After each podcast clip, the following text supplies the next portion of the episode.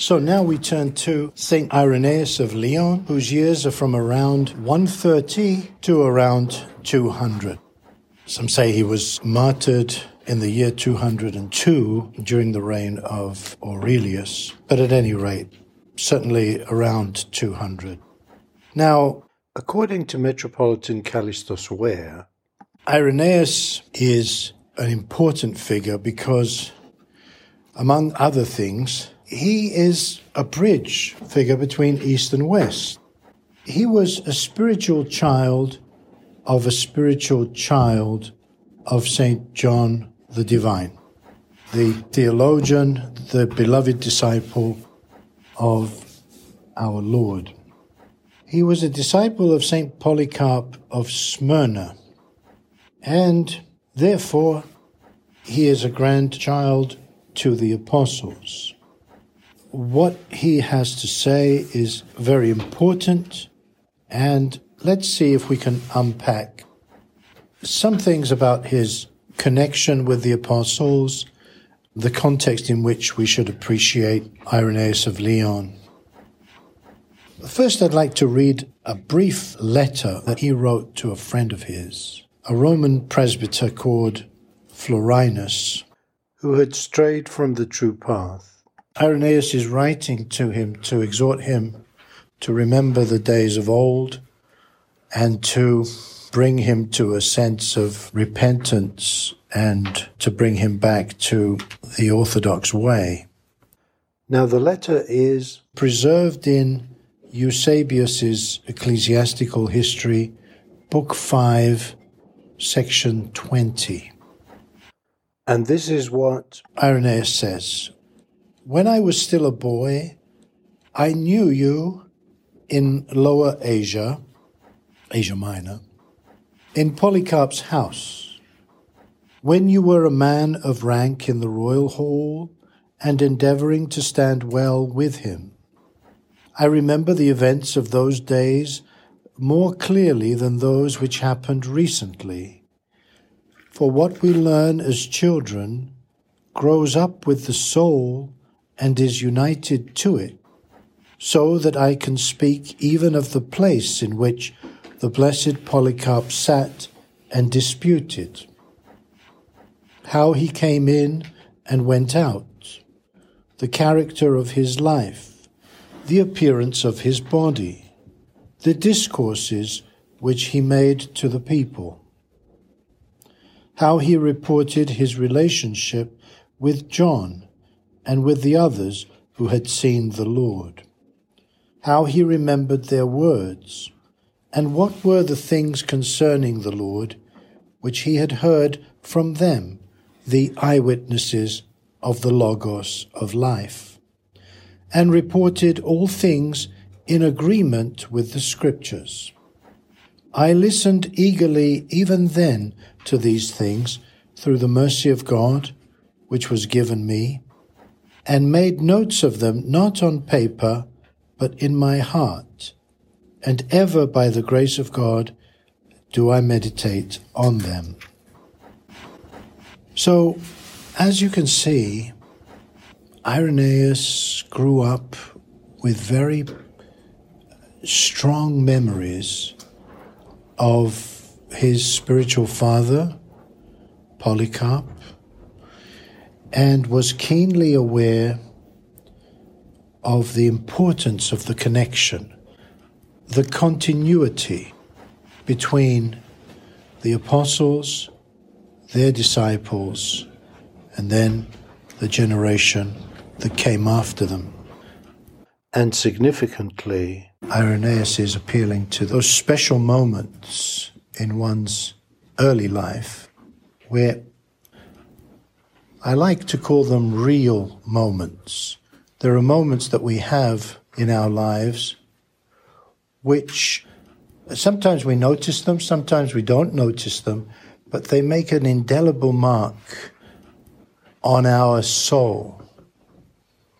And we carry those moments with us. They're defining moments, really.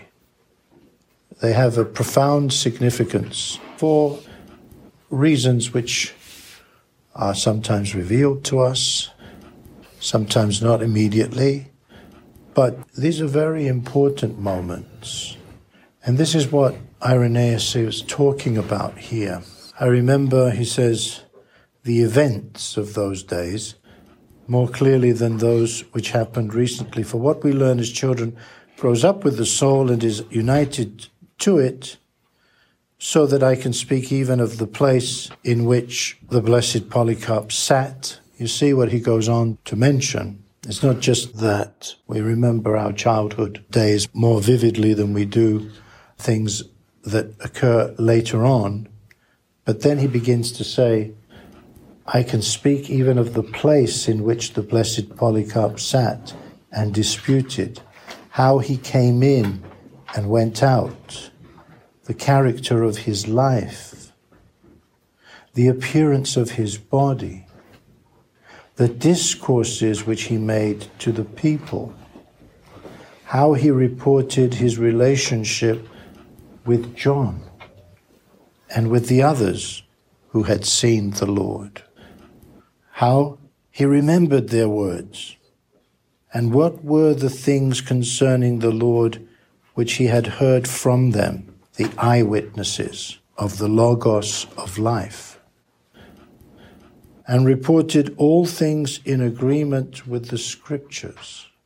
I listened eagerly even then to these things through the mercy of God which was given me, and made notes of them not on paper, but in my heart, and ever by the grace of God do I meditate on them. So, it's a very important testimony here of the significance of that relationship. I said that Irenaeus is a bridge figure between East and West. He studied in Rome he wrote in Greek, but his words survive mostly in Latin, probably translated by himself into Latin. And his key text that we're going to unpack a little of is Against the Heresies, Book 4, Section 20, which again is described by many as his mystical theology. We've already mentioned the key intuition in Irenaeus' general approach, and that is continuity. It's the word that best describes Irenaeus' whole approach to divine revelation.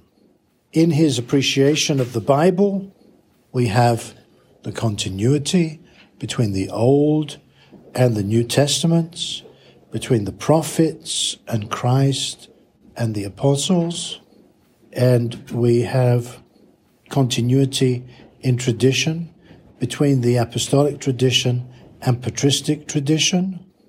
Indeed, the patriarchs, prophets, apostles, martyrs, and ascetics are all of them our fathers. They are all to be viewed within the sphere of holy tradition. So let's be clear about this. There's no difference between biblical and patristic theology, not in the Orthodox tradition. The tradition of the Bible is the tradition of the fathers. And the tradition of the fathers is the tradition of the Bible. It's a continuation. What is the Bible? The Bible, as we said in our brief introduction when looking at the symbols of light and darkness and other themes. We said the Bible is a series of descriptions of man's encounter with God. Now that continues to this very day. So in a sense, scripture has not closed. We have a canon that was identified by Saint Athanasius the Great. And we use that as the canon for the New Testament, especially. And these books were identified as safe. But this tradition continues. And why would it stop? Lo, I am with you even unto the end of time. Why would it stop? The Holy Spirit has been inspiring the church and the saints for centuries. So this theme of continuity in St. Irenaeus is very important because as a grandchild to the apostles, he's pointing this very fact out. Continuity between the Old and New Testaments, but then continuity between the Bible and tradition. Tradition is the Holy Spirit. That's how we understand tradition in the Orthodox Church. Not a history, it's not a conservatism, it's not a series of innovations. It's the inspiration of the Holy Spirit. So, this is very important, and we must be clear about this right from the beginning. Irenaeus is anti philosophical because of his reaction to Gnosticism. And you can understand that, of course. Having read that brief letter, you can imagine him saying to the Gnostics, Who told you these things? Where did you get this stuff from? That's Orthodox theology, you know. We say that Orthodox theology is based on the hypostasis because we have in mind the three divine hypostases, the hypostasis of the Son and Word of God. But we're still thinking conceptually when we say that. Orthodox theology is based on the hypostasis because you learn Orthodox theology the Orthodox faith by being with someone who knows the Orthodox faith. Just as you learn how to be a priest by standing next to a good priest, an experienced priest, you learn how to be a, a chanter by standing next to a chanter. You can't learn it from books. You can't learn it from concepts. That's why Orthodox theology is personal. And all the other things, of course, follow naturally from it. But yes, Irenaeus is anti philosophical. He has no time for the fantastic claims of the Gnostics. But having said that, he wrote one of the greatest refutations of them against the heresies because he wanted to protect, as a bishop, as a true shepherd, in the image of the great shepherd, he wanted to protect his flock. So when we say that Irenaeus is anti philosophical, we mean he's against speculation, theories, teachings, and so forth that are the product of speculation, that are the product of the human mind, and not of divine revelation. He doesn't have any time for them because, again, his approach is who told you this? Where did you get this from? Now, if what you're saying comes from St. John the Divine or one of the other apostles, and you can show that, fine. But he doesn't have any time for people who have theory, who base what they say on philosophical or any other kind of speculation, however impressive that speculation may be. He's fundamentally biblical and indeed Pauline. In his theological vision, it's very clear how influenced he is by the Pauline concept of recapitulation.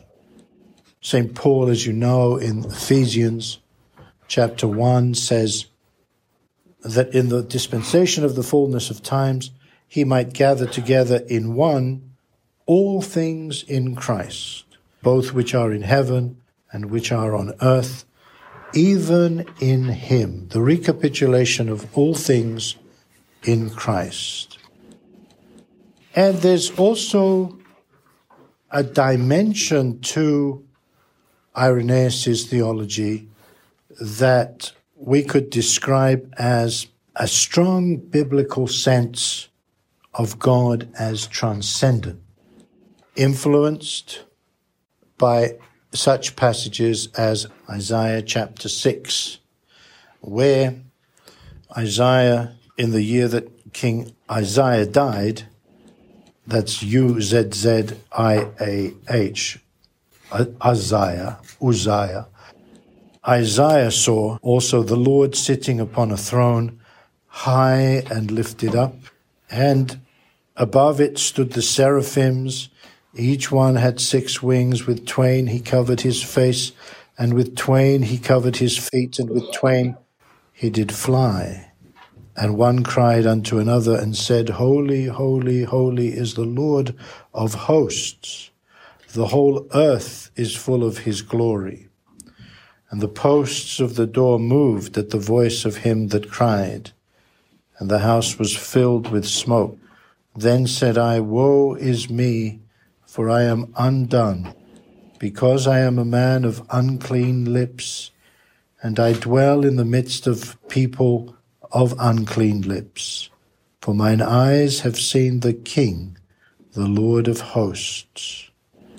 Then flew one of the seraphims unto me, having a live coal in his hand, which he had taken with the tongs from off the altar. And he laid it upon my mouth, and said, Lo, this hath touched thy lips, and thine iniquity is taken away, and thy sin purged. Also I heard the voice of the Lord saying, Whom shall I send? and who will go for us? Then said I, Here am I, send me. And he said, Go and tell this people, Hear ye indeed, but understand not, and see ye indeed, but perceive not. So passages like this, emphasizing the transcendent glory of the Lord, God raised up on his throne of glory. Clearly influenced the writings of Saint Irenaeus of Lyon. And Irenaeus insists that all knowledge of God is received only by grace, only what God chooses to disclose to us. We mentioned natural theology a couple of sessions ago. And what natural theology is about is the belief that since creation is made by God and bears the imprint of God, when we look at creation more closely, we will learn about its creator we will come to know who that creator is. And that's a compelling argument. There's a certain reason behind that, of course. But because it's not based on the fundamental biblical and patristic tradition of the created and uncreated, it fails to appreciate that there is no similarity, in fact, between the created and the uncreated. None whatsoever. So, whereas creation, when viewed, shall we say, in an inspired way, can indeed show us that there is a creator, it cannot tell us who that creator is. That's not the Western theological tradition after Augustine, and that's why you have monks, nuns, people who have devoted themselves, let's say, to a contemplative life, actually devoting much of that life to the study of whatever it may be botany, paleontology, science, poetry, literature, based on this presupposition that by coming to know the creature, the creation, we will come to know who God is. Saint Irenaeus says very simply that all knowledge of God is received only by grace. Only what God chooses to disclose to us by His grace through revelation. But he adds, this is within the context of his Christology. So it's by the Logos incarnate, and grace that we come to know God. Christ and the incarnation for Saint Irenaeus of Lyon is pivotal because everything is given in and through the incarnate Christ. All knowledge of God and everything else is given to us through Christ, who is the sole revealer of God, and that means in and through his deified, assumed human flesh. We mentioned the eschatological perspective of Irenaeus, and eschatology is often misunderstood because eschatology is not some historical period. You could describe eschatology, and it is described at times as the age of the church. But specifically, what the saints talk about is how Christ is the Alpha and the Omega. If he is the first and the last, he is eschatology. In him, we see the eschaton. Why? Because he is the Alpha and the Omega, the first and the last. And in him, in his revelation as the God man, we see what God's purpose is in his creation of man. Because he is divine and human, because he has assumed our human nature, in him we see God's purpose for us. And full union with God will be given only in the age to come. God had shown himself prophetically through the Spirit, adoptively through the Son, and will also show himself paternally in the kingdom of heaven. So, what I want to talk about specifically in St. Irenaeus is his understanding of the vision of God. And here, once again, I'd like to acknowledge my indebtedness to Metropolitan Kallistos Ware, whose schema I am using. So, first of all, that the vision of God is our life. Secondly, that it embraces our total personhood, body and soul. Thirdly, that it is a gift of grace in Christ.